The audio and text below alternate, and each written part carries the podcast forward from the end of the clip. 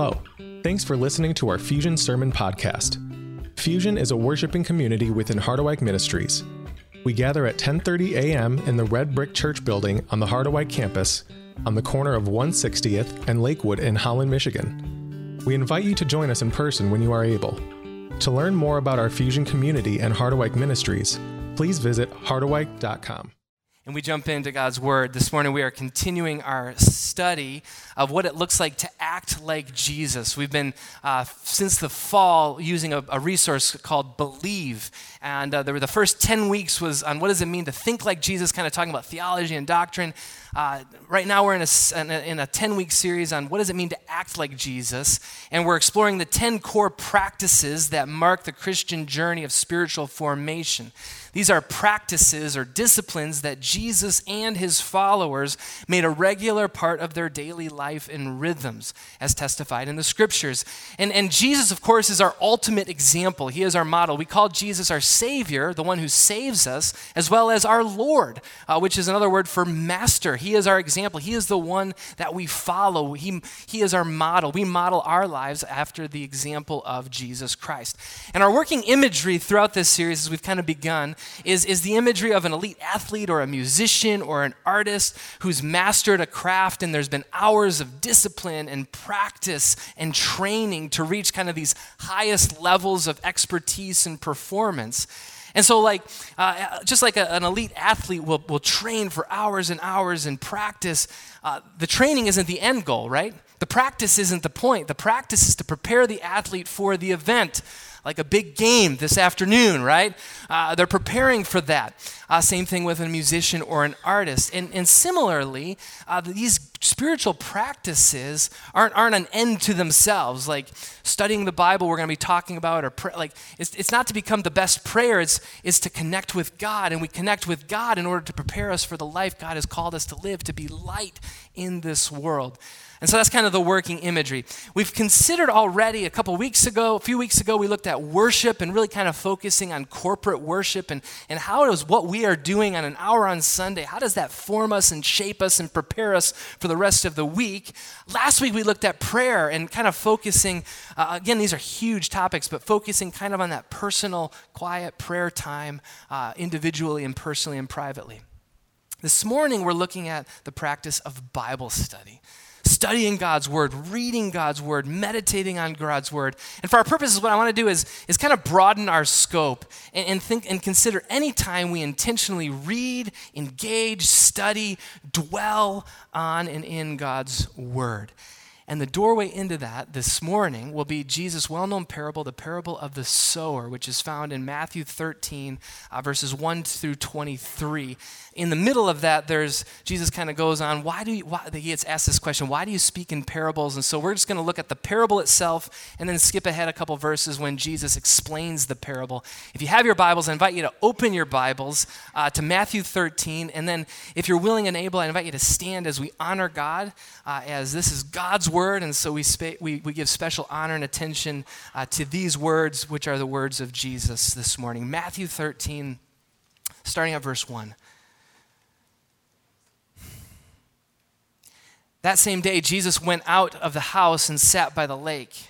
Such large crowds gathered around him that he got into a boat and sat in it while all the people stood on the shore. Then he told them many things in parables, saying, A farmer went out to sow his seed. As he was scattering the seed, some fell along the path, and the birds came and ate it up. Some fell on rocky places where it did not have much soil. It sprang up quickly because the soil was shallow. But when the sun came up, the plants were scorched and they withered because they had no root. Other seed fell among thorns, which grew up and choked the plants. Still, other seed fell on good soil, where it produced a crop a hundred, sixty, or thirty times what was sown. Whoever has ears, let them hear. Then, jumping ahead to verse 18. Listen then to what the parable of the sower means. When anyone hears the message about the kingdom and does not understand it, the evil one comes and snatches away what was sown in their heart. This is the seed sown along the path. The seed falling on rocky ground refers to someone who hears the word and at once receives it with joy. But since they have no root, they last only a short time. When trouble or persecution comes because of the word, they quickly fall away. The seed falling among the thorns refers to someone who hears the word, but the worries of this life and the deceitfulness of wealth choke the word, making it unfruitful. But the seed falling on good soil refers to someone who hears the word and understands it. This is the one who produces a crop yielding 160 or 30 times what was sown. This is the word of the Lord. Thanks be to God. And you may be seated. Join me as we continue our worship in a word of prayer. Lord God, once again, we thank you for, for your word. And we pray, Holy Spirit, that these words would be planted in our hearts. And Holy Spirit, by your inspiration, by your revelation, by your power, that you would allow these words, your word, to grow roots in our hearts and produce crop of fruit well beyond what we anticipate. And so, Spirit, we trust and we ask that you would speak to us, that you would move in our lives and our hearts, so that in hearing your word, we would be changed more and more in the likeness of Jesus Christ, who is our Lord and our Savior. Amen and amen. Growing up in the 80s and 90s, uh, I was exposed in, in, to, to countless PSAs. You familiar with PSAs? A public service announcement. Uh, you didn't have to grow up. We were all exposed, if you were alive during the 80s and 90s, uh, to a ton of PSAs put on by the, by the Ad Council. And uh, maybe you're familiar with some of the, the public service announcements that, that were given. There was a, a particular uh, set of those public service announcements that were kind of targeted toward children. And the idea was to kind of warn or to educate kids on, on the various dangers of this world. And there was a huge campaign to make kids aware of drugs, right? Uh, a drug free America. There was uh, other, other campaigns that were to encourage helpful practices like recycling, right? And, and many of them, uh, many of these ad campaigns featured kind of a child friendly mascot or they used a celebrity, kind of a voice that would resonate with kids. Now, I kind of thought it'd be fun to kind of kind of go back and, and look at some of these and kind of give us kind of a fun little quiz. I'm going to show you the character of the ad campaign, and I want to see if you can kind of remember the tagline, okay? Sound good? You willing to? Per- okay, we got some nods. All right, the first one is kind of a layup. This one's pretty easy because this one's still happening today. Uh, Smokey the Bear. Do you remember? You, you guys are right on. Only you can prevent forest fires. I got a microphone, right? In fact, they changed it to wildfires just to add some further clarity. So today you're going to hear only you can prevent uh, f- wildfires, even though it was originally forest fires. Okay, the next one, this one's a little more challenging, uh, but how many of you remember McGruff, the crime dog? Anyone? Does anyone remember McGruff, the crime dog? Okay, and, and, and that cartoon, there was a couple variations. The early ones were kind of McGruff, kind of the, the, the, drawing wasn't very good. Anyway, uh, that was a terrible, yeah, that was a terrible joke. Ignore that one. Okay, so does anyone remember the, the, the McGruff crime dog tagline? There we go. Take a bite out of crime. Yeah. Got to take a bite out of crime. He's kind of got that McGruff yeah, voice. Okay. We're on a roll. Okay, this one's kind of tough. Okay, the next one is do you remember these guys? The Crash Test Dummies? Also, I think a 90s alternative band. Uh, but the Crash Test Dummies uh, the tagline, this, I, I don't know if I would have gotten this one. Do you remember the tagline? Close, Sean. Yeah, close. Uh, it's, you can learn a lot from a dummy. Buckle your seatbelt. So you were like mixing them together. Yeah, yeah, yeah. You can learn a lot from a Okay, and now the last one that is probably the most well known, probably the most familiar PSA that, was, that came out in the 90, 80s, 90s. Do you remember this with the fried egg? Uh, you, you guys got it. Yeah, this is drugs. This is your brain. This is your brain on drugs. Any questions? There you go. PSAs. Now, of course, the idea behind all of these public service announcements, there's a, there's a good spirit there. The idea is, is to, find a, to find a voice that, that would resonate with kids, to find a voice um, that, that kids would, would listen to, right? You're trying to find a character that, that kids will listen to and that they'll, they'll lean into to try to find a, a voice that kids would listen to, to to give truth and guidance and influence. And anyway, as I was just kind of thinking, it was kind of fun to kind of remember those different PSAs. It got me, got me thinking, who are the voices that resonate with us today? Think about that. What, what voices do we, do we listen to today? Where, where do we go for truth? Where do we go to find guidance? Where do we go to find influence? Now, there's countless options, right? There are a lot of voices in this world competing for our attention. I can ask amen, but we know it, right?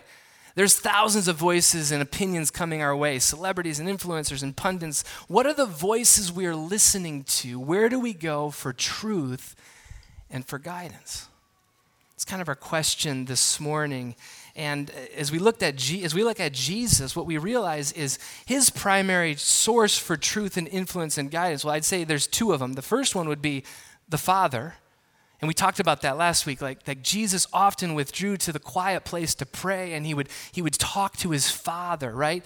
And of course, then also the secondary source we'd say would be the scriptures. Now again, Jesus' identity as the Son of God, right? As God in flesh, he was an authority unto himself, but the example he gave to us was one who regularly went to his father in prayer, and so there's a source there, and one who knew the scriptures, taught the scriptures, recited the scriptures, and so there was this source of knowledge within the Scripture. And this is where I want to start this morning to consider Jesus' view, Jesus' relationship to the Scriptures.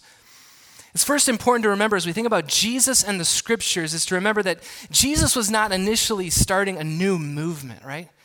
Jesus was part of the Jewish faith. Jesus was a first century Jewish rabbi who studied and taught and lived according to the Hebrew Bible, what we refer to as the Old Testament. These were his sacred texts. These were his scriptures. And throughout his ministry, Jesus maintained a very high view of the Hebrew Bible, the scriptures, right? There's multiple occasions throughout Jesus' ministry where, where he quotes the Bible, where he reads from the scriptures in the synagogue, where he teaches from the scriptures, and it reveals the scope of his knowledge, his understanding, and his grounding in the Hebrew Bible, the scriptures, the Word of God, the law and the prophets. In fact, if you're reading Matthew's gospel and kind of step back and, and look at it from kind of a 30,000 foot view, what we realize is that Matthew is organizing his gospel doing a lot of things, but one of the things he's doing as he's organizing the, his gospel is to highlight Jesus' role as, a, as the new Moses. There's all these parallels to Jesus' life and Moses' life, and we see that, that Matthew's trying to highlight the fact that Jesus is the new and in many ways better Moses.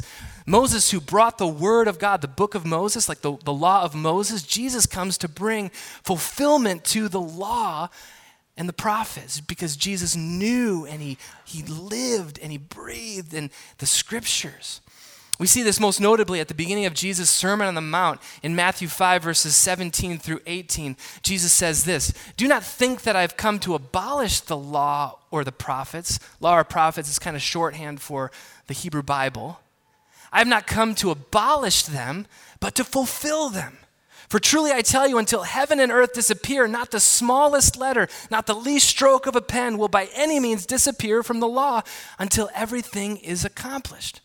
What is Jesus saying? Jesus is saying he's not, he's not scrapping the whole thing and starting over, but rather he's stepping into God's great redemption plan for the world to bring this plan, to bring these words of the scriptures to fruition and completion. And we see multiple examples of this in the Gospels.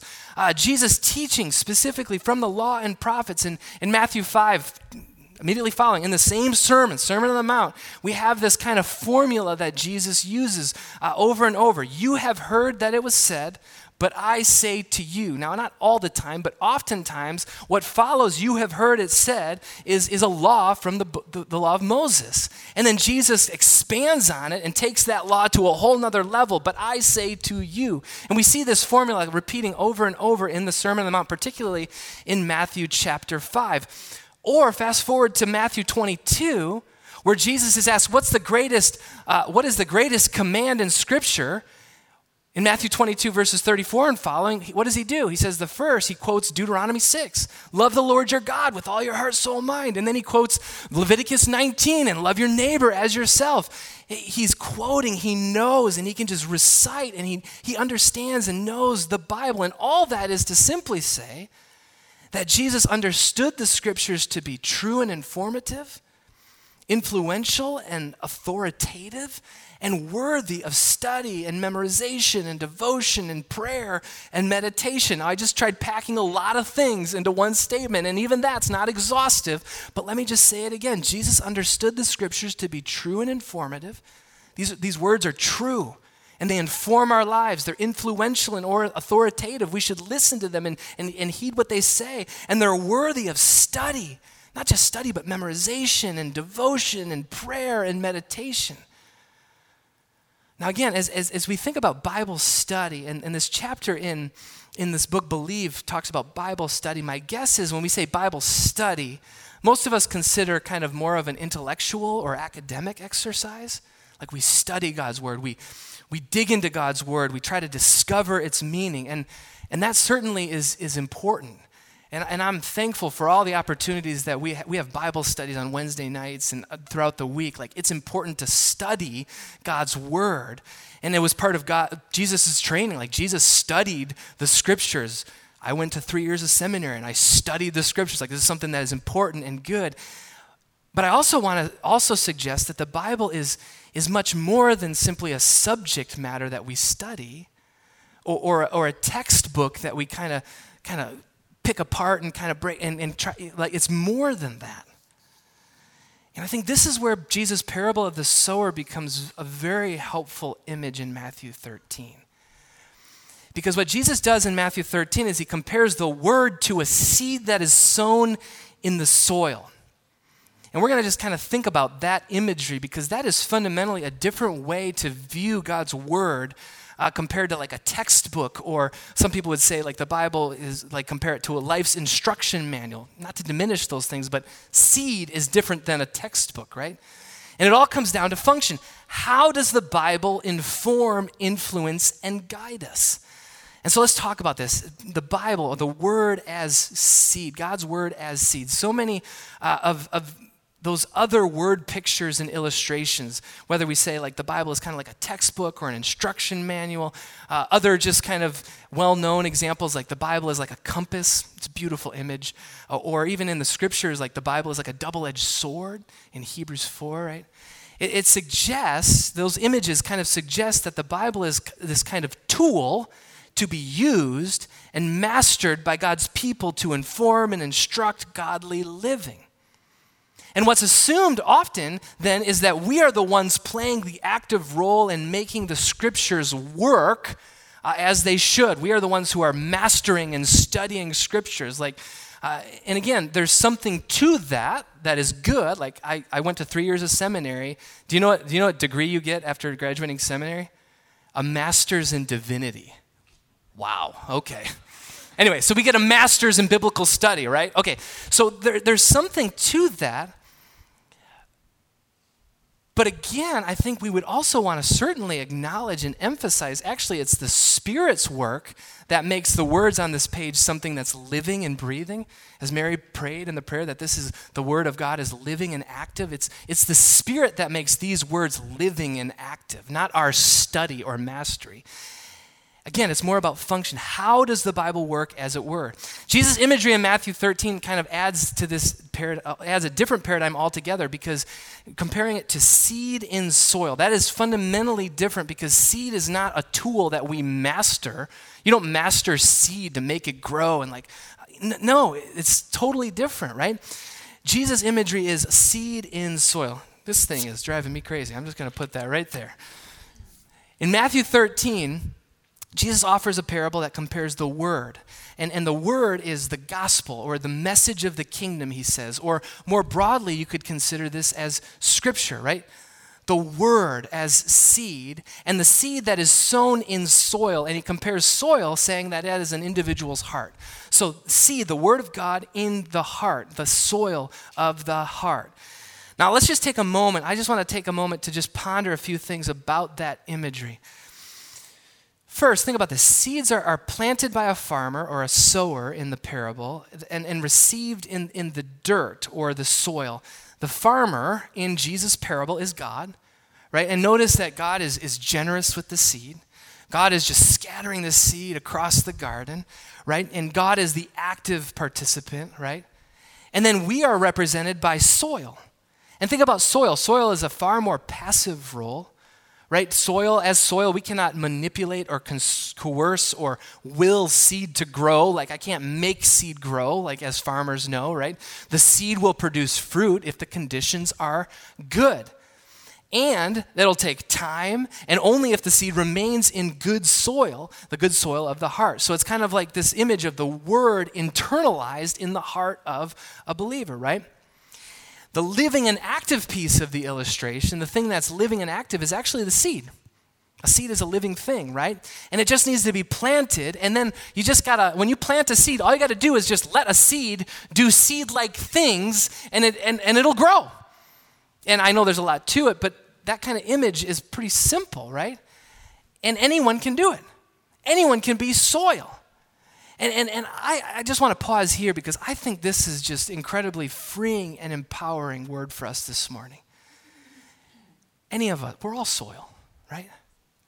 Too often I think Christians, and, and maybe this is particularly true in kind of reformed circles, um, and, and I love being part of the reformed tradition, but in the reformed tradition, we, we have a high view uh, of Scripture. We have a high view of biblical interpretation and study and, and fancy words like exegesis, right? Like, like it's a high value.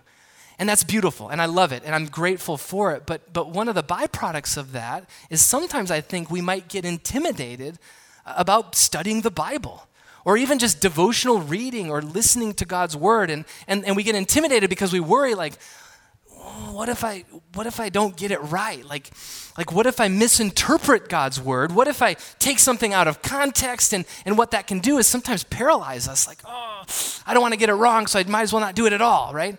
That's the danger. And I think this is a word to us this morning to say, hey, stop worrying and just read God's word.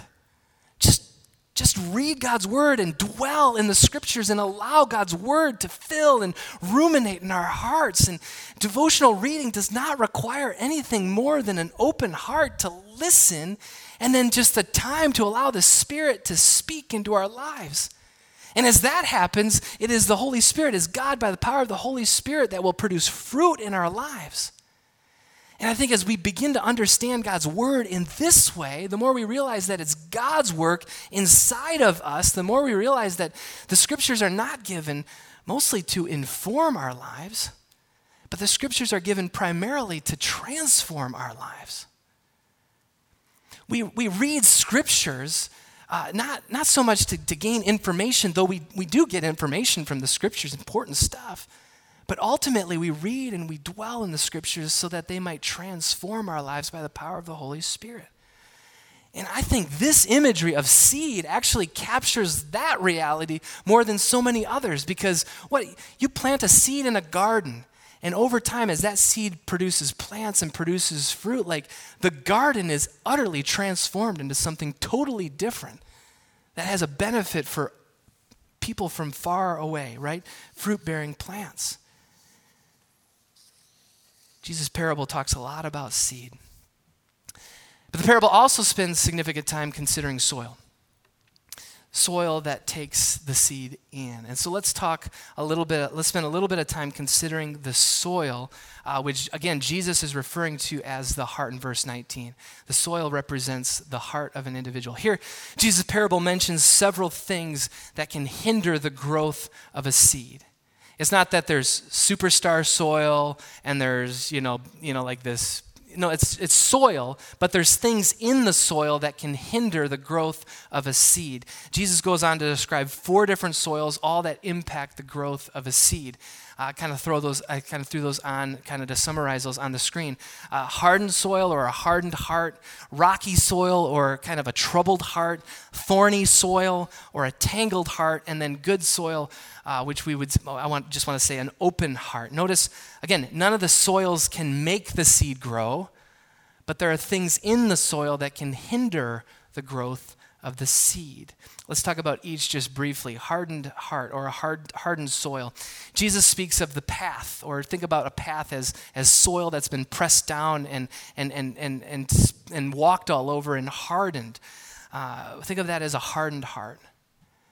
Because, friends, if, if, if, we've, if we've closed our hearts off to God, if our hearts have become hardened to God, uh, maybe through skepticism or cynicism or contempt that just kind of continues to fester and billow in our hearts, then oftentimes that hardness will, will make us not open to God or to God's word. And so we might, we might read God's word, we might hear words from Scripture, but if our hearts are, are hardened and we're not interested in allowing it to ruminate and grow in our hearts, well, then fruit's just, it's not going to grow, right? Or how about rocky soil? Jesus speaks of rocky or, or shallow soil, or, or uh, as he kind of explains it, kind of a troubled heart. Jesus speaks of how trouble and persecution can, can dry out young shoots and saplings that begin to grow and then they wither, right? And Jesus makes this comparison to the troubles of, of this world and persecution. And, and, and the reality is, like, when we face trouble and hardship, like, that can rock us, right? And, and, and only deep roots can withstand the realities of a broken world. And that's our prayer, that's our aim, that, that we would have roots that, that grow deep, where questions and troubles and doubts, even when we're reading the word and we're like, what is what's going on here? That it wouldn't make us run away from God's word, but actually lean in and dig deeper. Because we know that the roots, there's something living and, and good, the waters of life.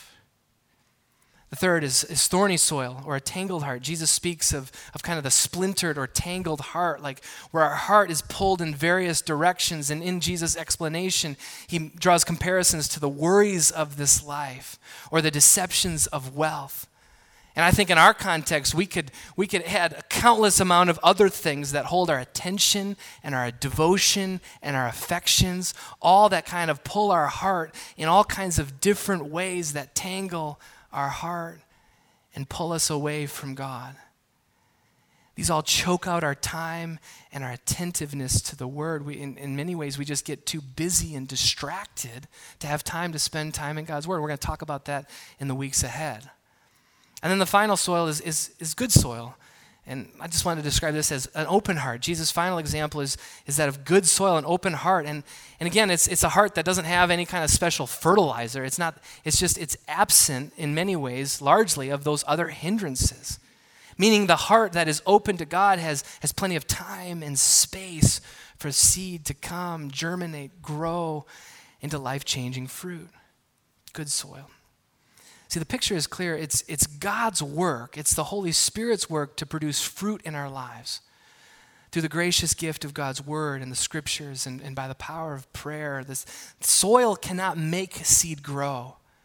But what the parable tells us is that what's in that soil can have a negative impact on those seeds that have been planted. And so the question that that just that, that draws our attention to is, is, is whether or not our hearts and our lives are, are receptive to God's work within us. The, the deeper question is well, how's our heart? How's your heart? Years ago, I've shared this before. We don't have a garden at our current house, but at the previous house, there was more space, and so we, we did our attempt at gardening. And I've shared this before, it wasn't very good. Um, but, but even that minimal experience of gardening, what it taught us and taught me specifically was that when you're gardening or far, like the work is never done. Any gardeners out there? Amen. Yeah. The work's never done. Uh, you got to constantly be attending to the garden. Like you're constantly working the garden and, and checking on it. You're constantly weeding. Like weeds never stop, it seems. And, and you're watering and then you're waiting. And in between all that waiting, there's more working, weeding, and watering and waiting. It's all these W words. I, I'm a pastor, so we just like the alliteration. Anyway, and so a beautiful garden and a bountiful harvest to, to produce good fruit, it takes time, it takes care, and it takes attention. And, and when you let that slip, and what would happen for us, our rhythm was every, every summer we would go to California to visit Yvonne's family for like a week or two. And so during that week or two where we were gone, like no one's attending the garden, we'd come back and the thing's just overgrown with weeds. Like in two weeks, it was remarkable how much disruption can happen in a garden. And I, as I just think about gardens and, and, and that kind of work and, and how much attention and, and, and, and care that a garden requires, it just made me think like, do, do we, do I consider my heart in that same kind of way? Like, do I give my, my heart that same kind of attention and care? Am, am I aware of, of the barriers and the hangups? And so the question is, how, friends, how are our hearts? How's your heart? Has your heart been hardened? right now, is your heart in a place where it's just been hardened by cynicism or skepticism? Is your heart troubled? Because life comes at us fast and there's, there's things that we never thought we would experience, and, and that can have a, have a tendency to kind of leave us jaded, right? Or maybe today you're just recognizing, like, man, my heart is just pulled in a hundred different directions right now by worries, by distractions. Maybe many of those things are good things, right? There's a lot of good things that pull on our hearts, but they consume our time and our energy. And, and as we ask those questions, like that's not, that's not a question that, that's to bring judgment or, or like condemnation. It's more to say, hey, you're not alone in this. Like we all have these struggles. Like none of us has, has perfect soil all the time, right? We're all dealing with something. And, and God's design is that we don't, we don't journey this alone. We are on a journey together. So let's talk about it. i if, you want if you need someone, to, I would love that opportunity to talk. But maybe you have someone else that you can lean into and, and just share where your heart's at. Because if we keep it to ourselves, nothing changes. But when we share it, that's when the Spirit of God can do incredible work to transform and to, to do that hard work of cleaning up the soil of our heart.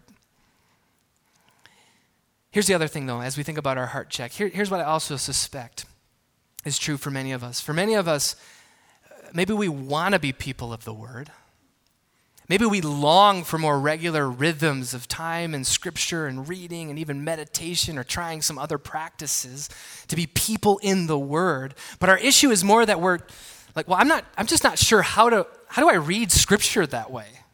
Like that just seems so foreign. Like I get studying, but how do I just read scripture that way? Or, or, or how do I how do I allow the scriptures to be planted in my heart so that God speak? Like what does that mean? What does that look like? Or maybe it's just a matter of finding that time, finding that space, finding that rhythm and intentionality to actually just do it. So the question is, well, how do I experience fruit? How do I how do I make this fruitful practice, uh, this a fruitful practice in my own life? And so here's just a couple of just ideas. Uh, some of these were in the email that went out on Thursday. By the way, if you want to be on that email list, let's talk afterward. We can get you on that email list if you're not already. Uh, but here's one idea that I was just thinking of. Uh, this week, um, take a Bi- like a physical Bible. You know, I, the phones and everything; those are great, and to have it in your. But find like a physical Bible and, and put a physical Bible right next to your bed. Uh, studies show that that for many of us, and I'm going to raise my hand too. The first thing you do when you wake up, for many, you pull out that little pocket computer and you scroll. And the last thing many of us do before we go to bed is pull out that phone and kind of check things, right? What would it be like in, instead of doing that? And again, no condemnation, like no condemnation there. But what if instead of pulling out the phone and scrolling and through the news, which is wow depressing, um, we just picked up God's word and we read a Bible verse. Start small, just read a Bible verse. And may that be the last thing you do before bed. And the first thing you do when you wake up, open the scriptures and read a verse. Now, I don't want to bash the, the phone altogether because I was just looking this weekend at, at the, the Bible app, and it's, there's like some incredible tools there, like with guided prayer. So maybe just put the Bible here and the phone underneath it or some kind of reminder so that when you actually do pick up your phone, instead of going to the news feed, like open the Bible app and go through a guided prayer. There's so many amazing tools at our disposal right now. It's incredible. A couple other ones that I just want to highlight uh, on our webpage, harderwyk.com slash resources. We have a couple of these SOAPS. You'll notice there's some, some bookmarks. Those bookmarks are kind of a guide through the SOAPS, which is dwelling in God's word. Just asking a couple questions around those five uh, five letters in the acronym, or Lectio Divina, which is an ancient practice similar. Uh, those are some Latin words, but really what Lectio Divina is, is you read the text, you meditate on the text, you pray the text, and then you live the text. Some other ideas, again, there's no, there's not like, you just got to find what works for you. But our kids memorize scripture, but I think as adults, that's a fantastic thing as well. How do you let the scripture dwell in your heart? Like memorize it because you got to read it over and over and over to memorize scripture. There's something powerful of that. Or maybe memorization, you're like, that's intimidating. Uh, just copy the text, like handwriting scripture. I have a journal. By the way, I, I just, if you, if you have a journal, like find a journal you really like. This 2023, I, I got a different journal. I just didn't like it. Uh, but now I got my, my old journal. I like that journal, and so I'm going to it more. But uh, I'll, I'll, pray. I'll write prayers in that journal. But almost always I begin with just copying scripture. Again, it slows you down, and now the scriptures are kind of dwelling in your heart. There's a ton of other ways to do this. It's all intended to get the scripture, the word, planted deep in our hearts and souls so that the Spirit can work in and through our lives. And why? Because we return to the original question that we face this morning What voices are you listening to? What voices are we listening to? Where do we go for truth and guidance? Because, friends, where we go to find truth, it matters. Most of us at this stage in life, again, we're not looking to public service announcements and fuzzy little uh, forest bears to find our source of truth, influence, and guidance, though only you can prevent forest fires remains true. It's still a good word. But I think we all readily admit that there are plenty of options available, voices that are coming our way between podcasters and politicians and pundits and social media influencers and blogs and news outlets, etc. The voices and influences we grant authority in our lives, the voices we give ear and give our attention to, it matters dearly. Because those voices begin to give shape to inform our hearts and our lives. And I think we'd all admit that the voices we've been giving our attention to, the fruit that we're seeing today, it's not great. I don't think anyone would conclude that over the last 10 years we've gotten more gracious and hospitable and loving and generous and all these fruit of the Spirit that we'll be studying this spring, right? Friends, do we give special priority to the voice and the authority of Scripture, of God's Word? And do we understand that? Do we believe that God's Word, what does God's Word direct us to? God's Word, these living words are actually directing us to the Word in flesh, Jesus Christ. And so as we read, as we study, as we meditate on God's Word, it's because it is forming us and directing us and forming us more and more into the Word made flesh, Jesus Christ, who is our Lord and our Savior. And so the question for us is are we going to give more attention to God's Word and Jesus Christ, the Word, or are we going to give more attention to some other voice that's coming our way? Where will we give priority? And I pray that with God's help, we'll choose the first. And that doesn't mean that we cannot listen to earthly voices. We just need to be mindful of the content and character of those people we give our ear and our attention to. For me, one of those voices that's been influential in my life has, has been Eugene Peterson. And uh, primarily, he's been one of my favorite authors. There's a, there's I got to meet him, yeah. And uh, he probably would have been embarrassed to, to have me put a picture of us together. But um, it was just, he, he was a man, if you read his biography, um, he was a man who loved the scriptures, who would spend hours each day dwelling in the word, and it had a profound impact on his ministry and life. By the way, right at Western Theological Seminary, there's the, the, the Eugene Peterson for Christian, like right here in our backyard. Um, anyway, it's really cool. Uh, but this week I was, I was reading through one of um, his books, Eat This Book. Eat This, that's a funny title, but Eat This Book, A Conversation in the Art of Spiritual Reading. And the title of the book, Eat This Book, comes from Revelation chapter 10, verse 9 and 10, uh, where, where John receives this vision and, this, and, and the angel says, Eat this scroll, like eat it, right? Consume it. And, and if you, can you see the parallel?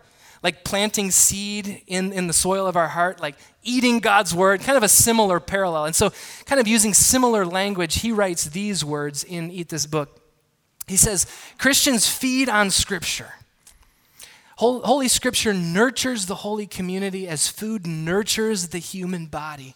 Christians don't simply learn or study or use Scripture, we assimilate it, take it into our lives in such a way that it gets metabolized into acts of love, cups of cold water, missions into all the world, healing and evangelism and justice in Jesus' name. Hands raised in adoration of the Father feet washed in company with the Son. Friends, yes, the Bible is something we study. The Bible is something we read.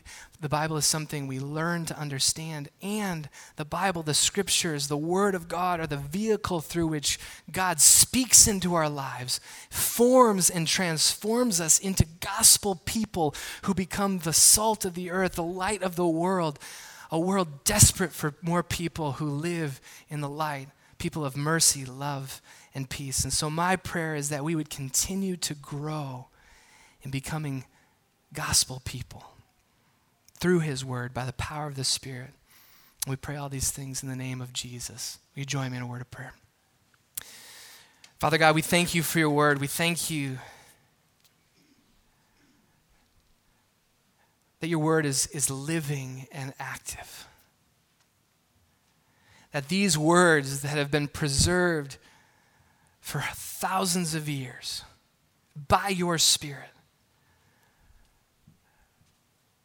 continue to give voice and shape and offer wisdom and guidance and influence in ways that have, have, have lasted through time and have formed history. Lord, sometimes things that are familiar to us, we, we take for granted. And for many of us, we, uh, you know, I, I think about, I, I have like a dozen Bibles laying around, you know? And so it becomes familiar and I take it for granted. But the reality that, Lord, your word, the words through which your spirit speaks into our lives is so accessible. Lord, thank you for reminding us of that this, this morning. And Lord, may you speak into our lives and may we have conversations today with family, friends, and loved ones uh, to challenge one another how we can make your word more central, a more central part of our rhythms and lives, not only individually, uh, but in the circles in which we live. So continue, Lord, to shape us, form us, help us to be those with open hearts. We pray this in Christ's name. Amen. Thank you for listening. To learn how to get involved in our Fusion community or how to support Harderwyk Ministries, please visit us at harderwyk.com.